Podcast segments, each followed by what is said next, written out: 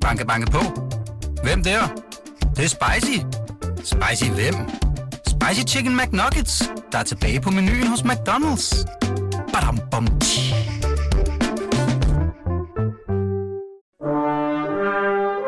Du lytter til Radio 24 Den originale taleradio. Velkommen til Huxi og det gode gamle folketing med Huxi Bak. Mødet er åbnet. Sådan skal det være. Sådan bør det være. Og øh, når klokken har lyttet, så kører bussen. Det er ikke sikker på, at det er sådan øh, helt Pia Kærsgaard øh, starter inde i det rigtige folketing, men altså, vi er jo, vi er jo øh, et lidt andet, lidt særligere øh, folketing bestående af udelukkende forhenværende medlemmer af Folketinget, som træder sammen hver tirsdag 10.05 for at vende øh, verdens tilstand, primært øh, den danske politiske tilstand, og det gør vi nu på 6. år, også i dag, og øh, forhåbentlig også fremover, for der er jo øh, sådan set nok at, at tage fat på. I dag skal vi rundt om blandt andet Klimarådets kritik af regeringens klimaplan. Vi skal forbi vedtagelsen af regeringens ghettoplan. Vi skal se lidt nærmere på en stor aftale, som øh, et stort set enigt FN øh, har, har siddet og arbejdet med. Og det er i sig selv sjældent, at stort set alle lande, undtagen Trumps USA, kan blive enige om noget i FN. Og så er der alligevel her på, øh, på falderæbet gået lidt øh, skud og mudder i den. Men vi starter et helt andet sted, nemlig med, at jeg først og fremmest lige skal byde velkommen til de tre herrer, som er på tinge i dag. Rigtig hjertelig velkommen til Torben Lund, Bjørn Enquist og Preben Wilhjelm. Alle sammen, som sagt, forhåndværende medlemmer af Folketinget, for henholdsvis Socialdemokraterne, øh, for Radikale Venstre og også lige øh, Venstre, hvis vi går langt tilbage, og for Preben Williams vedkommende, Venstre Socialisterne. Rigtig hjertelig velkommen alle sammen. Øhm, vi starter i dag med øh, grundloven, for lige at få barn sat og, og tingene på plads. Der sker nemlig det i sidste uge, at øh, Martin Henriksen fra Dansk Folkeparti øh, udtaler sig i Jyllandsposten omkring, det er nogle forhandlinger omkring en integrationsydelse, og hvor lavt man kan få sat den. Og i de øh, forhandlinger, som pågår, det er i forbindelse med, med finansloven, så bliver der lidt debat om, øh, hvorvidt grundloven står i vejen for at få den her integrationsydelse meget langt ned. Øh, grundloven siger sådan i korte træk, at dem, der ikke kan forsørge sig selv, de skal have hjælp. Og det er jo så et spørgsmål om, hvordan man definere det. Det kan vi lige vende tilbage til. Men det interessante er, at Martin Henriksen så siger, jamen altså, grundloven er kun til for danske statsborgere. Det vil sige, hvis ikke man har dansk statsborgerskab, så nyder man ikke den beskyttelse, som grundloven giver. Øh, det viser sig så, at den opfattelse står han temmelig alene med. I hvert fald har jeg ikke kunne finde nogen, som var enige med ham. Men nu er jo i den vidunderligt heldige situation, at alle tre til stede har en juridisk baggrund. Øh, så jeg tænker, jeg vil lige starte med at løbe forbi jer. Ja, det er et helt stort spørgsmål. Øh, Torben Lund, skal vi starte over hos dig? Grundlov. Hvem gælder den egentlig for? Ja, den gælder jo for øh, alle mennesker, der har ophold her i landet. Altså, den gælder jo ikke kun for, for danske statsborgere. Øh, og øh, altså Martin Henriksen har jo afsløret, at han har ikke øh, øh, det ringeste begreb om, om, om statsret, eller, eller hvad et retssamfund øh, går ud på. Øh, jeg så, der var en menneskerettigheds øh, øh, ekspert, jeg kan ikke huske, hvad han hedder, men han brugte det udtryk, at, at det Martin Henriksen sagde, var i virkeligheden noget med etnonationalisme. Altså, Javel. at, at øh, demokrati og rettigheder kun skulle gælde for bestemte grupper øh, i samfundet. Og det er jo lige præcis det, Martin Henriksen øh, prædiker, det skal kun gælde for danske statsborgere. Men sådan er grundloven jo ikke indrettet. Øh, så det, det har han jo fuldstændig misforstået. Og altså, nu kender man jo Martin Henriksen gennem lang tid. Øh, han optræder jo i medierne stort set hver dag. Øh, ikke, om ikke andet så i, i TV2 Fox News, hvor han jo altid er. Øh, og han har jo et, et jeg tog godt bruge ordet, han har jo nærmest et had til fremmed. Ikke? Altså alt, hvad han siger, hele hans udstråling, er, han kan ikke fordrage fremmed. Og det er jo også det, der ligger bag øh, hans udtalelse her. Øh, Det siger han jo ikke, men han siger ligesom bare, at, at grundloven den er, at hans hvad skal man sige, juridiske opfattelse er, Ja, At grundloven er for danske statsborgere. Men, men spørgsmålet er vel... i byen. Jamen så lad os lige... Vi har jo tre jurister til stede. Bjørn Emqvist, hvad siger du? Altså, Jamen, jura, var- jura er jo tit... Så vi har jo også siddet her og diskuteret ting, hvor jura er sådan lidt et fortolkningsspørgsmål. Jamen, det er rigtigt. Men, men er det det her? Nej, hvis han havde svaret sådan her til en øh, eksamen på universitetet, Ja. en af de allerførste, man kommer til i statsret, så var han ja. dumpet. Så var han dumpet, det er der slet ikke tvivl om. Øh, øh, den hedder også Danmarks Riges Grundlov. Ja, det gør den jo. Og, og, og deri ligger der, synes jeg, øh, en, en temmelig klar indikation af, at det er noget, der gælder for territoriet. Øh, og, og kommer man hertil, jamen så kan man ikke sige, du er svensker, så dig kan vi godt holde fangen i, øh, i øh, en måned, uden at sætte dig for en dommer, for eksempel. Mhm. Øh, men øh, det kan jo være, at mennesket der øh, fra Dansk Folkeparti har gjort sig nogle øh, ønsketanker at han har lavet sig forledet til det, han gerne vil se. Han ville sikkert gerne have levet i Sydafrika i sin tid under apartheid. Øh, fordi der havde de jo øh, forskellige grundlove, så at sige, afhængig af, om man var hvid, øh, sort eller blandet øh, race. Øh, og, og, og det kan være, det er den slags tider, eller det er jeg temmelig sikker på, at det er den slags tider, han ønsker sig tilbage til. Men hvad havde han været til den mest elementære juridiske øh, eksamen øh, i statsret, så var han dumpet, hvis han havde sagt det der. Mm. Jeg, jeg siger bare lige for en god ordens skyld, at han heller ikke nævner apartheid i, i den her artikel i Jyllandsposten. Jeg skal, måske Jamen, lige, lige jeg skal måske lige lægge til, at der er jo bestemmelser i grundloven, der ikke omfatter alle. Øh, For eksempel om kongehuset. Mhm. Øh, der kan man jo ikke gøre gældende, at det gælder for alle, der er på det danske territorium. Og, og, og der er også øh, særregler omkring, øh, det, hvem der har stemmeret, valgret, Mhm. ikke? og hvem der er valgbare og så videre. Men øh, helt overordnet principielt set, så gælder den for... Så man skal, man skal forstå det sådan, at grundloven gælder som udgangspunkt for alle, med mindre nærmere er øh, specificeret. Sådan vil jeg sige det her. Ja, okay.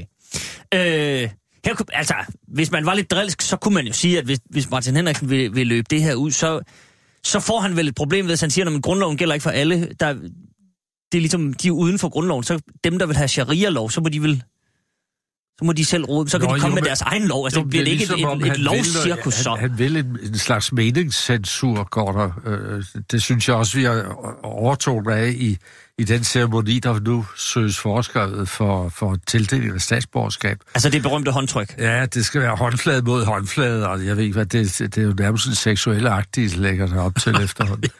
Men, men, men øh, man kan jo gøre så mange tanker gældende og have ønsker til, hvordan grundlov skal være indrettet. Øh, Og det kan også medlemmer af Folketinget, selvom de skal overholde grundloven, så er de jo frit stille, når de kommer med bud på, hvordan den burde indrettes. Mhm. Mm-hmm. Ligesom mener jeg også, folk, der øh, opnår dansk statsborgerskab, kan have lov til at have en demokratiopfattelse, som jeg for eksempel personligt ikke synes om. Men det skal ikke afskære dem fra at kunne deltage i en debat, mm. synes jeg. Så, altså, og det er jo også noget, vi har diskuteret her, at folk, der gerne vil af, altså, øh, have afskaffet demokratiet, de skal stadigvæk have stemmeret. Det er ikke, det ene ophæver ikke det andet. Nej. Prem Wilhelm, øh, bare lige for at få den tredje juridiske vurdering med her. Er grundloven for alle også i din, din optik? Ja, det er fuldstændig indlysende, og han tager fejl, men jeg tror ikke, vi skal være så sikre på, at, øh, at han ikke får skrevet i det i det lange løb. Fordi øh, det er jo altid fortolkningsspørgsmål, og vi synes her, og det synes alle de der kronjurister, som du kan referere til, at det er fuldstændig klart fra starten, at øh, det gælder territoriet, og det er alle, der befinder sig her i landet, der er omfattet af den her grundlovs almindelige bestemmelser. Men øh, det er, jo ikke, det er jo ikke mere fjernt, end at han arbejder for en statsminister, der selv har sagt, at jeg er parat til at udfordre grundloven. Det har vi haft op, op en gang før her, ikke? Mhm. Mm-hmm. hvor den konservative repræsentant øh, benægtede, at han nogensinde skulle have sagt det. Øh, hvorpå dine fine medarbejdere herude bagved fandt citatet frem. Det har Lykke skulle sagt, at jeg er parat til at udfordre grundloven. Mm. Eller øh, her for nylig, hvor jeg stussede over, at øh, vi har jo en, en debat gående i de kredse, der er interesseret i den slags. Hvad skal der til for et foreningsforbud i Danmark, når grundloven sikrer foreningsfriheden og laver en lille undtagelsesbestemmelse, der var inspireret af nazismen, øh, at det måtte vi værge os imod, så har man en lille undtagelsesbestemmelse. Hvad skal der til? Og omfatter det rockere? Omfatter det øh, loyal til familier? Og der har to rigsadvokater på hinanden nået frem til, at øh, man kunne ikke bruge det foreningsforbud i de her tilfælde. Det var ikke det, grundloven talte om. Men nu forsøges det for tredje gang, og der er skrevet i det. Og øh, øh, det, der undrer mig, det var, at jeg læste en af de topjurister, der altid bliver citeret, han er ganske vist ikke forfatningsekspert, men strafferetsekspert, der så siger, jeg tror, der er større chance for, at de kommer igennem denne gang, fordi Folketinget i tidens løb har lavet så mange særordninger med ghettoplaner og med dobbeltstraf osv. osv. Så der er skred i det der, så det skulle ikke undre mig. I hvert fald har Rigsadvokaten denne gang et bedre udgangspunkt for at få et foreningsforbud, end de tidligere Rigsadvokater havde. Og hvis man kan skride på den måde, altså bare fordi man laver særlovgivning, i øvrigt synes jeg, det er interessant, ikke? man har himlet så meget op om, at vi kan ikke tåle parallelsamfund, hvor der gælder anden lovgivning. Der har sgu aldrig været nogen parallelsamfund i Danmark, hvor der galt anden lovgivning. Der har nogle gange været lidt råd fra nogle imamer og sådan noget. Ikke? Det er jo noget ganske andet. Men nu laver man parallelsamfund med en særlig lovgivning. Fuldt bevidst. Jeg vil sige, hvis der er noget parallelsamfund i Danmark, der virkelig skiller sig ud fra, fra resten, så er det Folketinget. Det er virkelig et parallelsamfund for herren. Jeg kan ikke forestille mig noget andet sted i Danmark, hvor du kan samle cirka 200 mennesker, der kan blive enige om i månedsvis i fuldt alvor at diskutere, hvad man må være på på gaden, eller hvordan man skal hilse på hinanden. Altså, det er virkelig så far out, at det finder du ingen andre steder. Det er virkelig løsrevet fra det øvrige samfund. Mm. Men, men det, det er vel lige præcis den ret, øh, Martin Henriksen vil påberåbe sig, at han som politiker har, har ret til og altså, han bruger jo ikke ordet udfordre, for han, han siger jo faktisk selv, at han vil ikke lave om på grundloven. Han synes bare, at øh, det er hans tolkning. Og der skal vel også, Torben Lund, være et eller andet, hvad skal man sige, frirum er, er måske et forkert ord at bruge, men der skal vel være en eller anden plads til, at man som politisk har en eller anden ideologi, eller nogle visioner, eller nogle værdier, som peger et lidt andet sted hen, og man, og man godt må have den her holdning. Så hvor, hvordan navigerer man i, altså i virkeligheden mellem holdning og fakta? Det er jo det, der kan være lidt, lidt svært, og det er jo så også det, som Preben er inde på, det er jo så også det, der kan blive farligt, hvis man sætter lighedstegn mellem de to ting. Ja, altså selvfølgelig skal politikere, der have holdninger, det forventer vi jo, øh, de har. Øh, og de har forskellige holdninger, afhængig af, hvor de hører til i det, det politiske billede. Det er, jo, det er jo en del af, af, af demokratiet.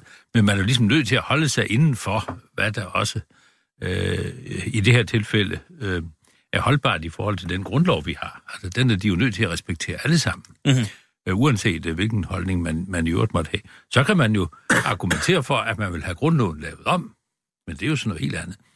Øh, og øh, nu talte Bjørn om, øh, det er jo ligesom, det var en meningscensur. Altså, det er der jo helt, helt klart.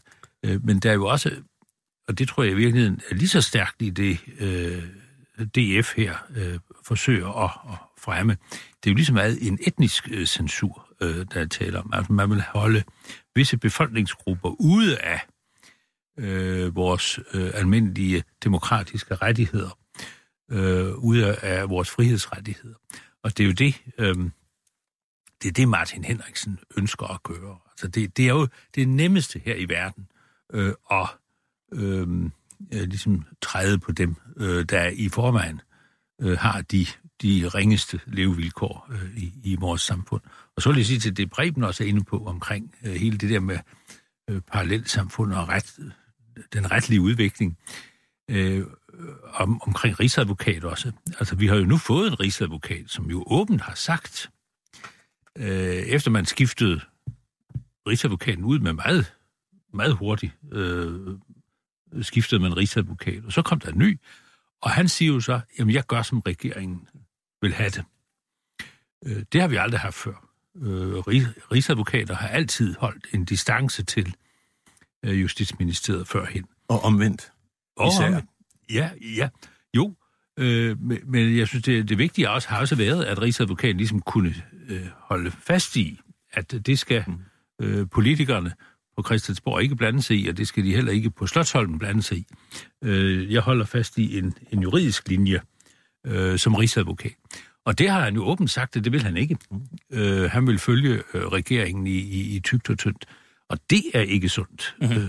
Der, der skal vi måske lige nævne, at han selv... Der, det, det er nogle måneder siden, han gav et interview og fik sagt det her. Jo, men alt det der med, at jeg fik sagt, altså det ly- lyder ligesom Henrik Sass, ikke?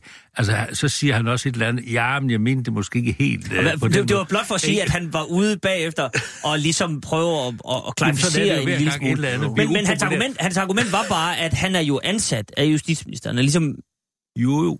Men vi forventer jo, at en rigsadvokat er i stand til at prioritere og øh, holde juraen mm-hmm. fuldstændig adskilt fra det juridiske, ikke? Og det står jo også i retsplejeloven, at, øh, at, at anklagemyndigheden skal øh, være uvildig i den forstand neutral, at man også tager med det, der t- øh, taler imod at rejse tiltale mod en given person. Mhm. Øh, Så der er en, en, en objektivitetsforpligtelse ifølge retsplejeloven, den kan man jo så lave om, øh, hvis der er flertal for det, frem til det tidspunkt, hvor anklagemyndighedens repræsentant rejser sig i retssalen og fører sin procedure. Den må godt være farvet. Men jeg vil godt lige øh, øh påpege noget øh, i forbind, eller i øh, afledt af det, som, som, øh, øh, som Torben her var inde på, øh, etniciteten.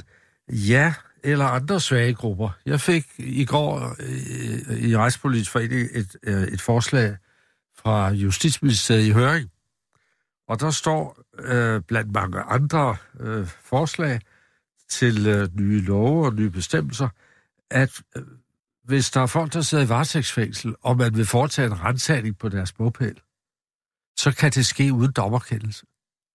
Det er et lovforslag, der nu skal fremstilles, og som vi vil forholde os til. Og det er jo dybt problematisk, fordi, øh, fordi man sidder ude i Vestre Fængsel og er varetægtsfængsel, man er jo ikke dømt for noget Mm. på det tidspunkt. Øh, så har man jo en bogpæl, og det kan da være, der er andre, der er tilknyttet bogpælen. Og, og, og, og er det virkelig meningen, at politiet bare kan tage ud og rense der, fordi man er varetægtsfængsel, uden at skulle omkring dommeren? Så her ser vi altså en, en, en anden, kan man sige, en anden forsøg på at udhule den bestemmelse, der står i, i grundloven om, at boligen er ukrænkelig. Men Bjørn, Så- Bjørn, når du sidder i Retspolitisk Forening, oplever du det skred, som Preben taler om? Ja, så Altså, at- voldsomt. Så voldsomt. Mhm. Så meget, som vi efterhånden kan jo næsten sende det samme høringssvar afsted hver gang, når vi får sådan nogle lovforslag, for vi kan se, hvordan der er, er, er, er, er kraftige anslag hele tiden, hele tiden på at rykke grænser, som vi ellers ville sige ikke, øh, ikke, ikke var, var, Mhm. mm-hmm. var stillet i, i øh, stillet spørgsmålstegn ved. Og, og, og det, er jo, det er jo det, der er det uhyggelige ved. For en ting er, at sådan en, øh, en... Ja, nu skal jeg passe på med, hvad jeg kalder ham. Men altså, en Martin Henriksen kan komme med den her slags udsagn. Men jo mere det trænger ind i partierne, øh, som bemander re- regeringskontorerne, og embedsmændene, som øh, denne rigsadvokat, vi lige har talt om, passer sig til, tilpasser sig, for ellers gør de ikke karriere. Og ellers øh, så er de ude af trit med det, som, som de, skal, de skal præge. Mhm. Jamen, så får vi jo en uhyggelig politisering af samfundet. Og, og, og så begynder man at rokke ved sådan noget som grundloven. Den dag, det når ind i højesteret, så er det ganske ubehageligt, for indtil videre er det jo altså højesteret, der sidder og fortolker grundloven. Men jeg er sikker på, hvis Martin Henriksen, og der skal jeg da sige, han er jo velkommen til at ringe ind 20 24 24 Telefonen er åben. Der, nå, men det er, der er også nogen, der skriver, at nu, nu bliver det sgu plader humanistisk, det her. Men altså, Martin Henriksen kunne ikke være her, men hvis han er ved telefonen, så igen 20 24 24 øh, Jeg er sikker på, at han vil sige til dig, Bjørn, når du siger det der, at, at øh, netop politiseringen, det er derfor, han er der. Altså, politikerne, de skal jo simpelthen være der for at varetage vælgerholdninger og, og de ideologier, som de har, og, og det er simpelthen nærmest øh, det ja, deres men, job. Men der er visse regler, der skal overholdes, for eksempel. At der skal være et flertal i Folketinget for at vedtage et lov. Mhm. Det kan vi vel være enige om. Jo, Men- det, det men- kan vi godt. Så, så, så der vil de nok ikke rokke, så længe de sidder på flertal. Mm. Men, men at, at der er jo derudover også nogle heller nogle ting, som man siger er hævet op over den daglige politiske tummel. Altså for eksempel en domstolsafgørelse, mm-hmm. at det er højesteret, det er domstolene, der pådømmer. Øh, der er nogle ting, der vel står i den grad fast i, i henhold til grundloven, at man siger, ja, ja, vi kan stemme om det mange gange i Folketinget, men der må vi alligevel respektere det. Og at højesteret har sat hele ned, det er sket et par gange med tvindloven, for eksempel. Prem William? Jo, men vi har jo altså også set, at øh, ting skrider på en måde, som vi overhovedet ikke havde forestillet os muligt bare 10 år før. Og jeg tror, at alene det der, at man kommer frem med den tanke, at grundloven kun gælder danske statsborgere, ligesom man er kommet frem med andre tanker, som vi havde fundet utænkelige 10 år før, at det alligevel risikerer at, at uh, sætte gang i et skred lige så stille og roligt. Og så er den grundlov, jeg tror, Huxi, du har ret i, at, uh, at uh, når det kommer til stykket, er det fortolkningsspørgsmål. Her i eftermiddag har vi et forslag til behandling, første behandling i Folketinget, Søren Papes påvirkningslov, ja. hvor man også har spurgt Justitsministeriet, øh, er det i strid med grundlovens ytringsfrihedsbestemmelse. Ikke? Mm. Og de kommer altid frem til, nej, det er ikke i strid med grundlovens ytringsfrihedsbestemmelse. Det kan vi godt kringle os udenom, for det her, det vedrører statens sikkerhed. Ikke sandt? Og prøv lige at opsummere ja. påvirkningsloven. Det handler om... Øh... Det handler om, at du øh, fremfører nogle synspunkter, som øh, øh, det, som er vores officielle fjende, så hvis man for eksempel har... skriver noget på nettet og synes, hurra for Rusland, ja, ja, bare lige sådan helt... Ja, ja. øh, men, men øh, så skulle det altså også være i samarbejde med den fremmede efterretningstjeneste. Hvad det jo aldrig er selvfølgelig, så dumme er de jo ikke, vel? Så det er, det er sådan noget symbolpolitik, men alligevel farligt på en måde, ikke? Og så står der et sted, nu så jeg så lige her til morgen, at han har ændret den noget, der står et sted, at der kan der også være tilfælde, hvor man må afstå fra at vise, at der er forsæt til at samarbejde med en fremmed efter. Så det kan være alt muligt, altså. Det var virkelig, jeg selv set noget så sjusket. Det blev sendt ud til høring i september. Det var fuld af stavefejl, og det var fuld af alle mulige fejl, og så selvmodsigende ind. Og der har han fået lidt kritik. Desværre har pressen ikke været særlig vågen. Men han har dog fået lidt kritik, og øh, øh, har åbenbart ændret nogle ting. Men stadigvæk, alle de der ting, de kommer jo igennem Justitsministeriet, der lige svarer på, nej, det er ikke i strid med grundloven. Mm-hmm. Den klareste, jeg kan se, jeg ved ikke, om I er enige, nu er vi jo et ret ensidigt panel i dag, må man nok sige. Ikke? Det er det også, lytterne de uh, brokker sig over, men det var ikke din hensigt, kan det var ikke, sige. Der, det var en nødløsning. Det var en nødløsning. Så det Pia Christmas Møller fra de konservative skulle faktisk eller, have været eller medlemmerne her, men det er ret ensidigt. Ikke? Men jeg ved ikke, hvordan I forholder jer til den her. Jeg mener, at sådan noget, som man har lavet med nævningene, at det er grundlovsstridigt. De er jo væk. Det er fuldstændig klart. Nu har jeg altså tilfældigvis uh, læst hele den her 72 år lave retsplejereformen. Vi har hørt jubilæum næste år. Der kommer en lille bog om, hvordan den blev til. Det er en flot historie, som vi bare har forsømt at, at leve op til. Men, uh, men uh, der står jo klart og tydeligt, og det var det, man diskuterede mest. Det var det, der gik de 70 år med. Man kunne ikke blive enige om nævningen. Folketinget, vi læger af landstinget, var ikke så glade, fordi det er almindelige mennesker i domstolene. Det var fuldstændig klart, at nævninge det karakteristiske ved nævninge, det var, at de voterede alene om skyldspørgsmål. Det var det, der karakteriserede, at man studerede nævninginstitutionen i Frankrig. Det har man jo afskaffet. Eva Schmidt har sagt det klart og tydeligt, det er grundlovsstridigt. Det mener jeg også, det er. Men det røg jo igennem, uden videre. Og Justitsministeriet er altid i stand til at lave papir, der siger, nej, det er stridigt ikke med grundlov, det kan vi godt bøje lidt, og de, vi kan også fortolke lidt på det her, ikke? Og øh, er det virkelig? Men hvis du læser hele den 70-årige historie med 60, 60 nej, undskyld, tre meget gennemførte øh, proceskommissioner, der sad i de der år og vurderede de her ting. Der er ikke skygge af tvivl om, at det karakteristiske ved nævninge, det var, at de voterede skyldspørgsmålet alene. Mm. Det er væk nu. Og det har man ønsket i masser af år fra Justitsministeriet. De kan altid finde en begrundet svare i det. Jeg synes, det står jo klart i grundloven. Der skal medvirke nævninger ved alle væsentlige straffesager. Og især i politiske sager skal det altid være nævningebehandling. Jeg har ikke siden kunne finde en eneste sag, som domstolen har syntes var en politisk sag. Der har ikke været nogen, selvom det var fuldstændig klart, at vores forfædre, der lavede den her flotte retsplejereform, de mente alle ytringssager, for mhm. eksempel, mm-hmm. det var politiske sager. Men det er vel også, det, er vel også altså, er, er, det ikke, er det ikke svært at få fastlagt, hvad der er en politisk sag? Altså, jeg, jeg kan da sagtens forstå, at man sidder og væger sig lidt, fordi så kan man da først blive øh, skydeskive for, politikere på begge fløje, hvis man siger, ja, det her det er en politisk sag. Det er klart, der er altid nogle gråzoner, men der er ingen tvivl om, hvis man læser, hvad de, vores forfædre mente med den der bestemmelse, så var der alle ytringssager, for det var mm. det, de mhm. røg spjældet for ustandsligt under Estrup. Ikke? Mm. Det var det, de havde opmærksomhed på. Alle ytringssager var politiske. For eksempel, når nu, som sagt, i eftermiddag, så diskuterer Folketinget den her påvirkningslov. Mm. Det er jo ytringssager. Tror I, de nogensinde vil komme for nævningen ting? Gud, de der ej, det har man da fortolket væk. Og hvis de endelig kommer for nævningen ting, så er det ikke de nævninger, som vores forfædre havde tænkt sig der voterer skyldspørgsmålet alene. Og det gjorde de med velberådet hoved. De har fine, fine begrundelser for, hvorfor det skulle være sådan. Og det står klart i grundloven, der skal nævninge i alle alvorlige straffesager. Og så har man alligevel i realiteten kunne afskaffe dem og gøre dem til domsmænd. Mm-hmm. Men man kalder dem bare nævninge. Altså hvis, hvis, hvis man kan få justitsministeriet til at legitimere sådan en fortolkning af grundloven, så vil det ikke udelukke, om 10 år kan de også legitimere, at øh, Martin Henriksen han kan have en vis ret i, at det kun gælder for danskere. Det vil jeg ikke sætte mine penge ind på i hvert fald. Det er så øh, udsat for skred i alle mulige retninger i de her år, så det er svært at, at, at tro på, at der er noget, der er grundlovssikret. Mm-hmm. Bjørn Elmqvist? Ja, nu vil jeg godt lige først komme med et relativt kort svar på det med, eller reaktion på det med, øh, med nævningene, og så ellers komme tilbage til påvirkningsloven. Øh, jeg har ofte nævningssager, og jeg har haft det i terrorsager. Og terrorsager er jo om noget politiske. Fordi der er det op til domstolen at vurdere, om den organisation eller de personer, som den person, som er tiltalt, øh, har forsøgt øh, ved voldelig adfærd eller på anden måde at påvirke demokratiske strukturer ved at skabe frygt i befolkningen.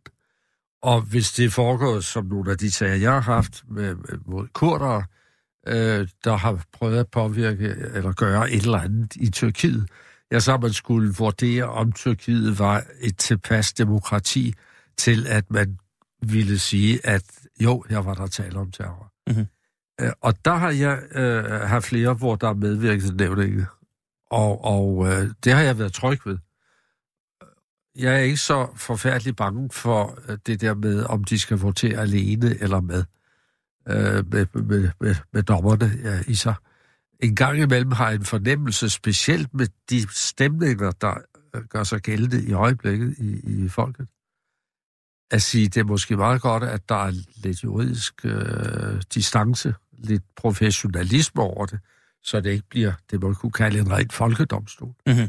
Det har du jo garanti for i dobbeltgarantien, ikke? Det havde altså, man så... med dobbeltgarantien, ja. Men nu kan vi så til gengæld øh, anke alle mm. nævningeafgørelser. Det kunne man ikke tidligere.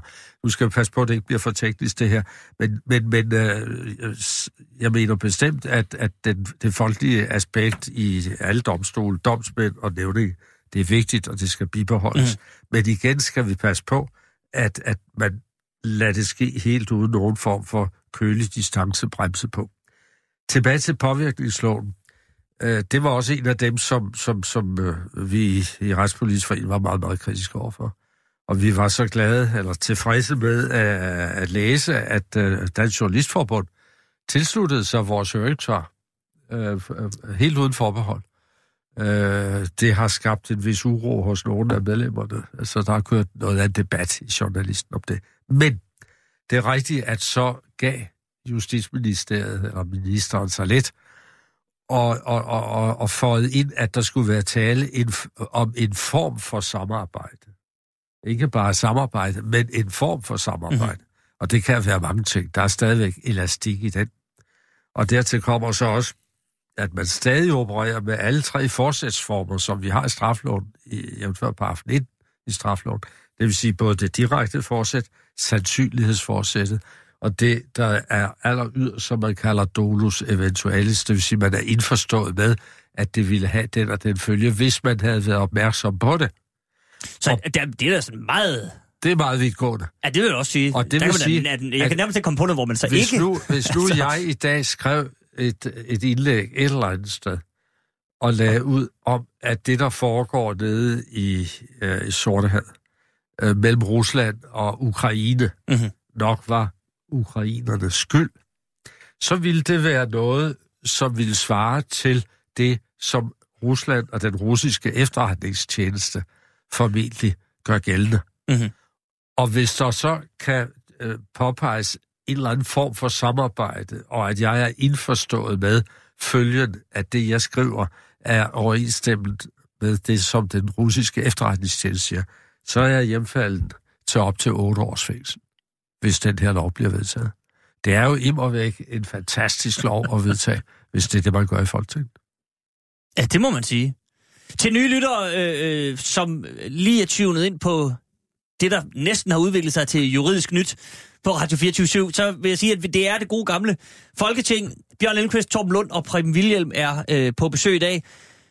Og det, vi, vi, vi kommer vidt omkring og har lige været forbi denne øh, påvirkningslov, som vildt er altså ret øh, øh, voldsom. Men inden vi så kommer for langt ud i, i øh, paragrafer og det ene og det andet, så vil jeg bare lige vende, prøve at vende tilbage til, øh, til noget af det, der var udgangspunktet, nemlig hvad politikerne sådan ligesom, hvor går grænsen mellem, øh, øh hvad man kan tillade sig at sige som politiker, øh, og, og hvor meget... Øh, ja, i virkeligheden kan jeg jo sige det som, Øh, der er en lytter, der hedder Lars, som har øh, skrevet ind, og det er måske meget øh, øh, hovedet på sømmet, også i forhold til Martin Henriksen, fordi jeg er ret sikker på, at han vil sige det samme. Venligst have respekt for, hvad et øh, flertal af befolkningen vil have, skriver Lars.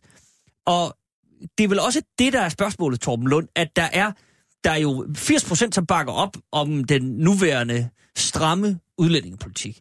Øh, og nu, er- jeg har ikke nogen tal på, øh, Øh, sådan, hvem øh, og, og, og hvor mange, der vil være enige med Martin Henriksen i forhold til, hvad gælder grundloven for, og hvem gælder den for. Øh, men man kunne da sagtens forestille sig, at øh, det ville være mere end 50 procent, der kunne sige, men altså, vi, vi synes da heller ikke, at øh, alle mulige, der kommer rendende ind over grænsen, så skal de bare have alle mulige rettigheder. Øh,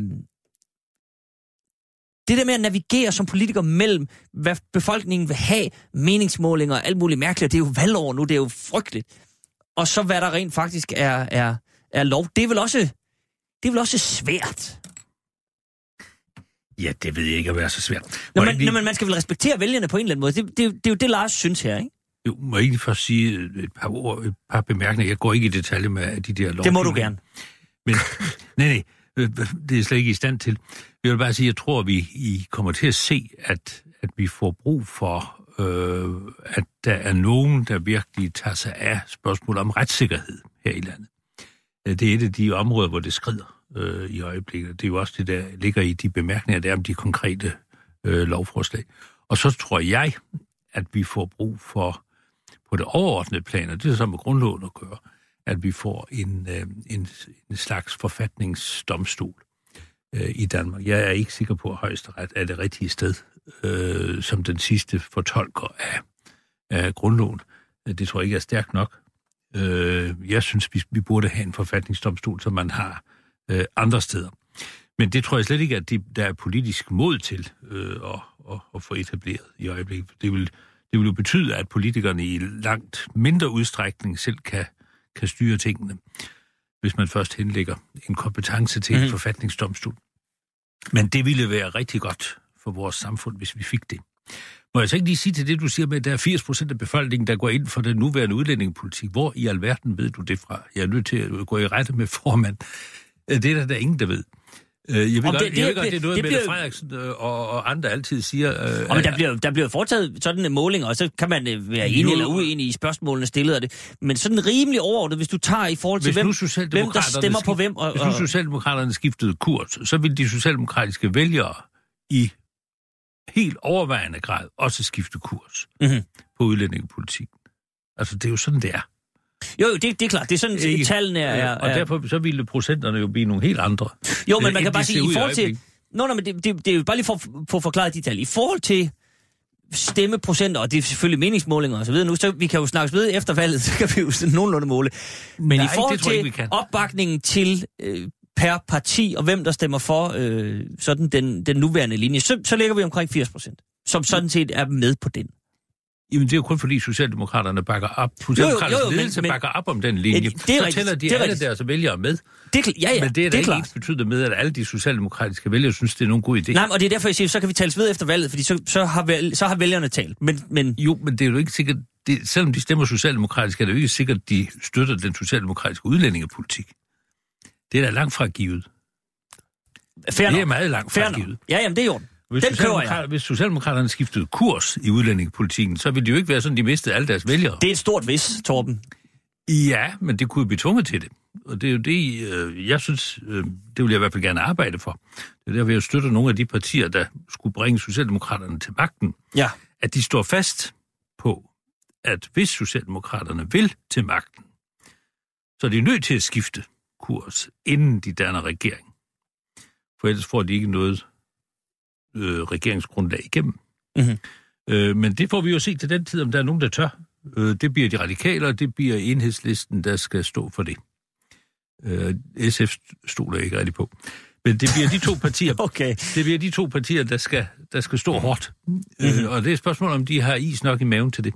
Jeg håber det. Nå, men det er jo det var lidt et sidespring. Øh, det andet er, øh, jamen skal politikerne ikke bare gøre det, befolkningen gerne vil have, sådan, som det ser ud som om, befolkningen gerne vil have? Sådan ser jeg nu ikke helt på det politiske øh, arbejde. Altså, jeg har i hvert fald altså, aldrig selv arbejdet sådan som politiker. Altså, man har jo som politiker nogle holdninger, nogle idéer, som man arbejder for. Og man arbejder også for at overbevise borgerne, også i ens egen valgkreds, om, at det her er det rigtige at gøre. Og det er da det, der er, efter min mening, øh, politikernes opgave. Og ikke bare at gå efter meningsmålinger og, og, og, og, og, og hvad man tror, øh, folk gerne vil høre. Man skal da kæmpe for, for nogle synspunkter. Ellers er, er det da ingen idé med politikere. Så vil vi godt bare have et parti. Så er det jo ligegyldigt. Øh, så det der med, at man bare skal sige, at vi, vi skal jo gøre det, folk vil have, det, det, det kan jeg slet ikke acceptere. Folk vil jo have meget forskelligt. Det må man sige. Ikke? Og, og, og derfor skal man da kæmpe for det, man selv synes er rigtigt. Og så kan det være i nogle perioder, at det går mere træt med at komme igennem med det, end i andre perioder. Men, men det er da sådan, man bør arbejde som politiker. Men nu, siger, nu nævner du selv her, ja, undskyld, prøv Willem først. Nå, jamen, jeg havde først en bemærkning til, til Bjørn, for ikke at få det misforstået. Jeg har ikke mistillid til, at der sidder øh, det der såkaldte nævningsting med seks lægdommer og tre øh, jurister, der i øvrigt har dobbelt stemme af en del, ikke? Så de har lige mange. Ja, ja, ja. Øh, det er slet ikke det. Det bliver vi ikke uenige om i og for sig. Det kan da godt være, at det er hensigtsmæssigt, selvom vi havde dobbeltgarantien, stadigvæk har i og for sig. Men, men det, jeg talte om, det var det helt principielle. Kan man fortolke sig ud af en klar grundlovsbestemmelse? Og jeg mener, at den grundlovsbestemmelse er fuldstændig klar, og især hvis du kigger på de 70 års historie og de tre proceskommissioner, der er ikke skygge af tvivl om, at det karakteristiske ved nævninge, det var, at de voterede alene om skyldspørgsmålet. Det var det, der lå i begrebet nævning, og så ændrer man bare betydningen af ordet, og så skaffer man sig af med den der suverænitet for, for de der øh, seks øh, eller tidligere 12 lægdommer. Ikke? Det er det principielle, kan man fortolke sig ud af en meget, meget klar grundlovsbestemmelse, hvor den historiske tilblivelsesproces er fuldstændig entydig af det der, som Eva Schmidt også er kommet frem til. Du taler om det rent praktiske. Det kan godt være, at det fungerer skide godt rent praktisk. Det har jeg ikke stillet spørgsmål til. Men vi er jo bare inde på, kan man fortolke sig ud af de tidligere opfattelser af, hvad grundloven var. Og det er jeg ikke sikker på, at man ikke kan. Jeg tror, Martin Henriksen kan sætte gang i et skridt på det der punkt. Det andet, det var til vores lytter, Lars, tror jeg, det var, ikke? Ja, det var Lars. Og han sagde jo ikke, at vi, at vi bare skulle gøre det. Han sagde, at I skal respektere det, som der er flertal for i befolkningen. Det har vi jo altid gjort. Jeg er blevet stemt ned hele mit liv. Jeg har altid respekteret at blive stemt ned. Ikke? Men derfor arbejder man selvfølgelig for, at det skal være anderledes. Ja. Men ja, alligevel vil jeg godt nuancere det, han siger, det er, at man skal respektere. Nej, så enkelt er demokrati altså ikke, at det bare er, at flertallet, det er altid fint. Det er nok til, at man siger, at det er demokrati. Det kræver, at det sker på et oplyst grundlag. Jeg mener ikke, at Trump er valgt demokratisk, selvom han fik flertal af valgmænd, ikke af stemmer. Alt det der behøver vi ikke at diskutere. Men altså, når han er valgt af en befolkning, der for 50 procents vedkommende stoler på det, der er i Fox News, som kommer med de mest vanvittige historier og løgne, og den dag i dag kører historien om, at Obama var ikke amerikaner, og han i øvrigt er muslim. Det kører de den dag i dag. Hvis det er ens hovedkilde til at opfatte, hvordan der foregår i samfundet, så finder jeg ikke, at man kan konkludere, at han er demokratisk valgt. Demokrati forudsætter i mine øjne ikke bare, at der er et flertal, men at det er på et oplyst grundlag, og der er respekt for nogle mindretals interesser og rettigheder, og at der er ting, man ikke kan tillade sig med et nok så stort flertal. Det er for eksempel at blande sig i, hvordan folk har lever deres eget liv, hvis det ikke rager andre, og hvis det ikke øh, generer samfundets øh, normale funktioner, eller gå på kant med de elementære menneskerettigheder. Da det strækker et, et flertal sig altså ikke til at kunne bøje. Så kan Lars have nok så meget ret i, at vi skal respektere flertal. Men det er altså ikke bare det, at man har et flertal. Det skal være opstået på et oplyst grundlag, og det skal være i respekt for de der helt elementære ting. Det indgår i mhm. hvert fald i min opfattelse af demokrati. Det er mm. det, jeg prækker, hvis jeg skulle prække demokrati for politifolk i Afghanistan, som jeg har forsøgt. Ikke? Så er det selvfølgelig den der nuanceret, at det ikke er nok, at man bare har et flertal. Hitler havde også et flertal. Stalin havde også et flertal. Men var det på et oplyst grundlag? Var der andre synspunkter til stede? Og så videre, og så videre. Så det er lidt mere nuanceret end som så.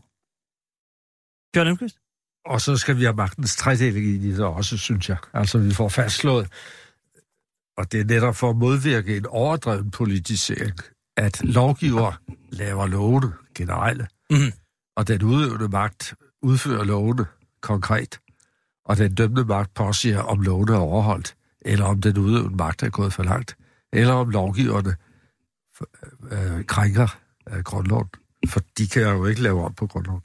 Men lad mig lige vende tilbage øh, ganske kort til det med, med nævningene, øh, fordi det med at fortolke øh, bestemmelser, det er jo det, jurister lever af. Det er rigtigt. Og jurister, øh, advokater, hvem det kan være, øh, Øh, jamen, de lever jo af at kunne fortolke det, som en klient beder en om at, at, at fortolke. Især i civilprocessen, ikke? Øh, der ser vi gang på gang, at, at dygtige, øh, kompetente advokater, de kan stille op på den ene side, og de lige så kompetente kan stille op på den anden side, og så argumenterer de for det, og så er der nogen, der skal skære igen, hvis ikke der kan blive et forlig. Øh, Så, så, så juridisk fortolkning rækker vidt, rækker vidt, men der er dog visse ting, som, som, som bliver så overfortolket, kan man sige, at man siger, ja ja, det her, det er så pragmatisk eller formålsbestemt, så I fortolker det her på den måde, bare fordi det til gode ser jeres formål. Mm-hmm. Men, men det er en meget lang øh, og indviklet diskussion. Jeg vil godt øh, byde ind på det med folkets vilje, min lov. Ja, Det er jo sådan set det, han siger. det, Lars ja. der, ikke? Og hvem, der var en konge, der også sagde det engang. Ikke? Men, men øh, folkets vilje er jo altså ikke lige altid så entydig, øh, som, som Torben også er inde på. Det må også kunne fortolkes på mange, mange måder. Og som Preben siger, hvor oplyst grundlag har man så opereret på, når man har, har stemt. Vi har lige set en spændende, synes jeg, folkeafstemning i Schweiz, hvor det øh, højre-drejede parti, der i mange år har vundet frem, og som er stærkt øh, i deres øh, federalparlament, øh, har præget en nationalkonservativ linje og talt meget for landets egen suverænitet. Og deres bestemmelser, deres lovgivning, deres beslutninger skulle have forrang frem for internationale afgørelser. Og der tænkte man på den europæiske menneskerettighedsdomstol. Man er ikke med i EU, så det var ikke så meget det. Det havde lidt med det at gøre. Men det havde også med FN at gøre. Mm. Og der kom et tordnende flertal i søndags for at sige nej. Vi vil stadigvæk godt indordne visse nationale afgørelser fra, Schweiz- fra Schweiz' side til det internationale. Og, og, og der var sågar nogen, det er måske lidt for hurtigt, der konkluderede, at hermed havde højre populismen mødt sit Waterloo. Waterloo. Skal man nok være forsigtig med at... Det tror jeg også. Allerede nu. Fordi, og så vender jeg tilbage til Ja. vores udgangspunkt. Jeg tror, at øh, Dansk Folkeparti har alle disse udmeldinger, de har haft mange i årenes løb, men de bliver mere og mere, vil jeg kalde det, desperate og besynderlige, fordi de skal lave kant ud til nye borgerlige Mm. op til det valg, der kommer. Mm. Hver eneste gang øh, resten, næsten resten af det politiske liv i Danmark har flyttet sig over og overtaget, indtaget Dansk Folkepartis synspunkter, sådan som Socialdemokratiet har gjort det, og ledelsen først og fremmest desværre ved et par lejligheder på det seneste, så rykker de andre tilsvarende. For ellers har de jo ikke eksistensberettigelse over for folk, der er endnu længere ude. Og det kunne være nyborgerlige. Så derfor tror jeg, de kommende uger, de vil blive præget af det her. Og der er også et emne, der lurer lidt længere nede på vores dagsorden om FN FN-pakten Ja, om flygtninge. Den kommer, vi, den kommer vi tilbage til. Ja, ja. Det kan jeg forsikre. Og derfor tror jeg, at, at det her, meget af det her, det er nok, de mener det sikkert, når de siger det, men timingen i det, tror jeg, har meget at gøre med det tilstående valg. Prem Wilhelm, må jeg ikke lige øh, springe over til dig, fordi det her med oplyst grundlag, Ja. det er jo meget interessant. Fordi hvad, hvem, hvem sikrer, altså hvordan sikrer man et oplyst grundlag? Hvad er et, et, et oplyst grundlag? For jeg, jeg forstår udmærket, hvad du siger. Vi har jo set masser af eksempler på, på Fox News, som også er, der var de sammenlignede, jeg tror det var Danmark og Venezuela. Der har været alle mulige sager om, øh, om øh, og man kan jo bare tænde, og så, sker, så bliver der sagt et eller andet gak. Det er, det er en, en spøjskanal, når man sidder her fra den anden side af dammen og, og, og kigger over. Men der er jo også masser af, af fake news med anden signatur. Altså hvis du ser på, på klimaspørgsmål og alt muligt, så er der jo også klimaorganisationer, som, som skruer op for retorikken og øh, tal, som er grebet ud af den blå luft, for ligesom at forstærke øh, øh, deres side af sagen. Øh, hvordan sikrer man et, et oplyst grundlag? Hvad skal man sige? Altså, det skal jo være et objektivt, eller i hvert fald tilstræbt objektivt oplyst grundlag. Jamen, det er utrolig vanskeligt, og ikke mindst med øh, nye medier osv. osv. Jeg kan da bare sige, at i hvert fald så synes jeg, at vi går den modsatte vej, når vi reducerer public service. Øh, det har været danskernes mest troværdige øh, øh, nyhedsformidler, øh, Danmarks Radio. Og øh, jeg er ikke den, der, der jubler over, hvor oplyste grundlag vi har haft. Jeg synes i hele min levetid, at pressen har alt overvejende været borgerlig. Øh, og, og det har jeg måttet leve med. Øh, men stadigvæk, altså den er der pluralistisk, og der kan komme... Men, men, er der, men der, er vel heller, er ikke, lige, nogen, der, der, der er vel heller ikke lighedstegn mellem øh, borgerlig og uoplyst, Nej, nødvendigvis. Nej, nej, nej, men, men en, en, når jeg, det var fordi, jeg talte om, det, det er vigtigt, at vi har den der pluralisme, mm-hmm. så vi får alle synspunkter frem, og nogenlunde, så folk nu har, kan vælge imellem og se, hvad de synes er mest kvalificeret. Ikke? Altså, så kan man sige, jamen, hvad er der i vejen for, at, at, at private medier, øh, at de kan opnå det? Nej, det er der måske ikke, men på den anden side er der nogen, der tror på, at Berlingske Tidene ville have oprullet bank, Danske Bankskandalen, hvis de stadigvæk havde været ejet af AP Møller. Ligesom Danske Bank, hvis det havde samme ejer. Det er meget naivt. Det så vi jo dengang, da Berlingske Tidene dristede sig til at kritisere med riffelsyndikatet og sådan noget. Ikke? Bank, bank, bank. Så var hovedaktionæren ude med riven selvfølgelig. Så det er bare sådan et eksempel på, altså, at den der tillid til, at, at vi får der pluralistisk presse, selvom alle medierne er privatejet og kommercielle. Ej, altså, der er en vis garanti i, at der er et par åndesteder, hvor mm-hmm. der ikke er de hensyn overhovedet, så folk ved, her er der ikke skjulte dagsordner og hensyn. Og det er det, vi har kaldt public service. Så i hvert fald synes jeg, det er svært at sige, hvordan man løser det der med at altid foregå på oplyst grundlag, og folk må jo selv vælge deres nyhedskilder osv. Men de skal være til stede, hvad de ikke var under Stalin og Hitler. Ikke? Mm-hmm. De kunne sagtens opnå et flertal. Og det kan man i et hvert samfund, hvis de der kilder ikke er til stede med alternative synspunkter og oplysninger osv. Og vi skal da i hvert fald ikke reducere de muligheder, der er for uafhængige nyhedskilder. Nej.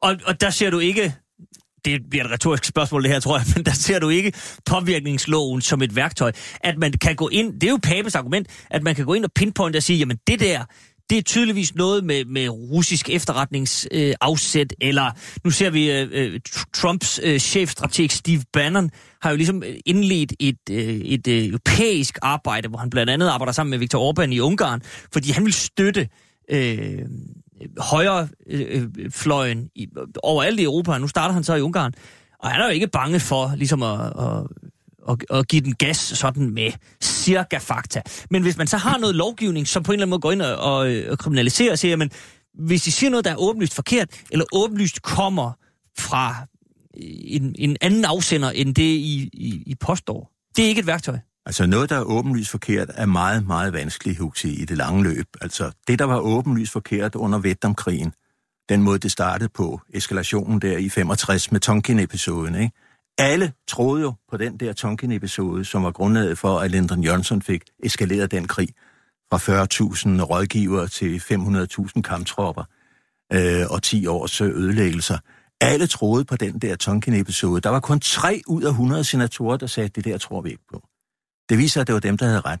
Så det der med at sige, hvem taler sandt, Hvem har den historiske sandhed? Ikke? Jo, men det er, det er jo mere sådan, hvis man, man, man kan vel godt sådan helt...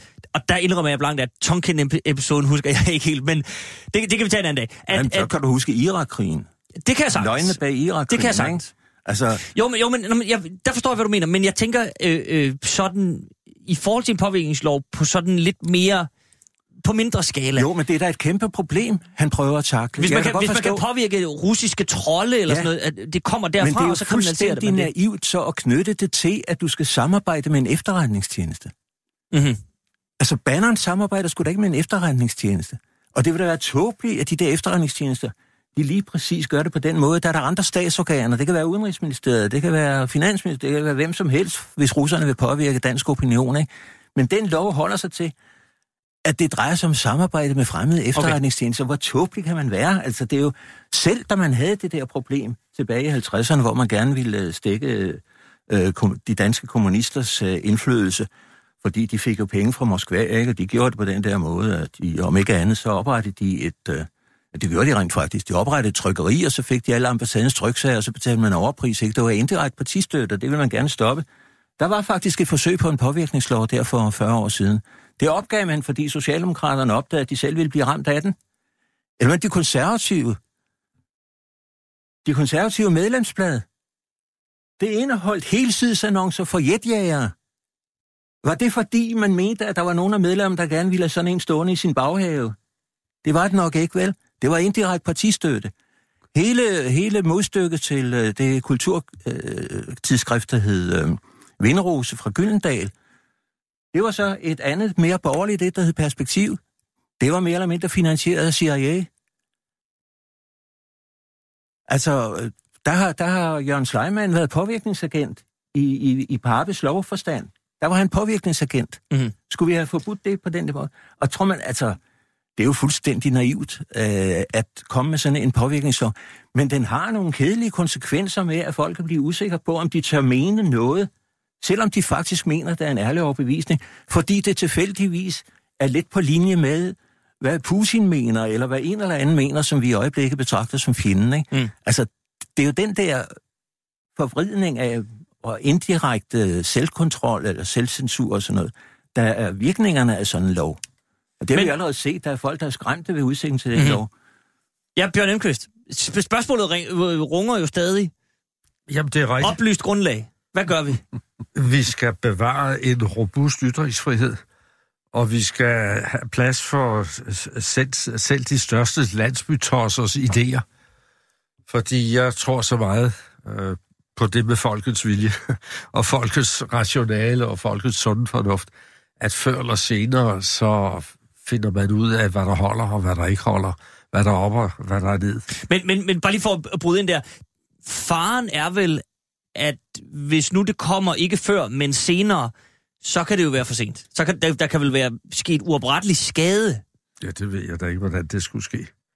Øh, men men, men at, øh, hvis vi den her påvirkningslov bliver vedtaget, øh, så kan jeg da forestille mig, hvor besværligt det bliver, når man engang skal have en debat om forsvarsforbeholdet i EU og vores forhold til NATO. Mm-hmm øh, hvordan man der overhovedet kan tillade sig at sige nej til det her, eller anbefale det, uden at blive slået i hardcore med folk, der prøver på at påvirke, øh, ud fra nogle interesser, som, det, som man officielt stempler som uønsket eller fjendtlige. Det, det, det, det, det, det har jeg svært ved at se balancen i. Det er jo i, i, i, ikke den almindelige debat, der tror jeg ikke på, at, at, at det får den store virkning. Men i tilspidsede, tilspidsede situationer, hvor der er en, en folkeafstemning eller et valg, der venter, mm-hmm. der, der, der, der risikerer man, at det her den går ud og, og skævvrider det. Og øh, det, det skal et demokrati kunne klare. Det skal være så robust, at, at, at det kan klare den slags skæve meninger og kan forholde sig til. Torben Lund, så har ja. du lige to minutter ja, altså, til sige... øh, at, at forklare os, hvordan vi får oplyst grundlag. Ja, det er jeg ikke sikker på, at jeg kan, men, øh, men altså, oplyst grundlag er jo ikke nogen objektiv størrelse. Altså, det, det er jo umuligt mm. at, at ligesom give en, en opskrift på, øh, hvordan får man et objektivt grundlag, for det får vi jo aldrig. Øh, øh, vi får aldrig et oplyst grundlag i den forstand at det er den objektive sandhed. Måske ikke fordi, et fuldt oplyst grundlag. Nej, fordi der er jo Men ikke, så er det spørgsmålet, hvor vi retter projektøren. Der er jo aldrig en objektiv sandhed, når det drejer sig om samfundsspørgsmål, og, mm. og, og, og, og hvordan skal ting være. Øh, der vil jo altid være forskellige politiske holdninger til det. Men altså, der er jo sådan nogle helt grundlæggende ting, som ja, bliver vigtige for os og for vores demokrati. Og det ene er jo selvfølgelig, at vi, vi får, får, at folk bliver godt uddannet. Altså, det er, jo, det er jo noget af det allervigtigste. Altså, at folk har en og får en god uddannelse, så man er i stand til selv at vurdere, øh, hvad er øh, rigtigt og hvad er forkert. Så kan man have forskellige politiske holdninger, men, men man kan i hvert fald danne sig på et nogenlunde ordentligt grundlag en holdning til, til tingene. Det tror jeg er meget vigtigt. Og så er public service naturligvis enormt vigtigt. Men også, at man har en mangfoldig presse. Øh, altså, vi både har en, en, en borgerlig orienteret presse og en, en venstreorienteret presse. Altså, at vi kan få information om øh, tingene øh, fra, fra, fra begge sider. Og så er i sidste ende, og det skal så bruge de sidste 15 sekunder til, så er det jo afgørende, at vi får valgt nogle politikere, som forstår at tage det med demokratiet alvorligt. Øh, at de også øh, handler på en ansvarlig måde, ud fra hver deres politiske synspunkt, men at det i hvert fald ikke bliver fake, øh, det der foregår på i Folketinget. Og hvor er det godt, at det er valgår? Fordi det kan man jo lige have i, øh, i baghovedet, når man skal afgive sin stemme. Der er nyheder nu, men når vi er tilbage, så skal vi tale blandt andet, blandt andet ghettoplan og klimaråd. Banke, banke på. Hvem der? Det, det er spicy. Spicy hvem? Spicy Chicken McNuggets, der er tilbage på menuen hos McDonald's. Badum, bom, tji.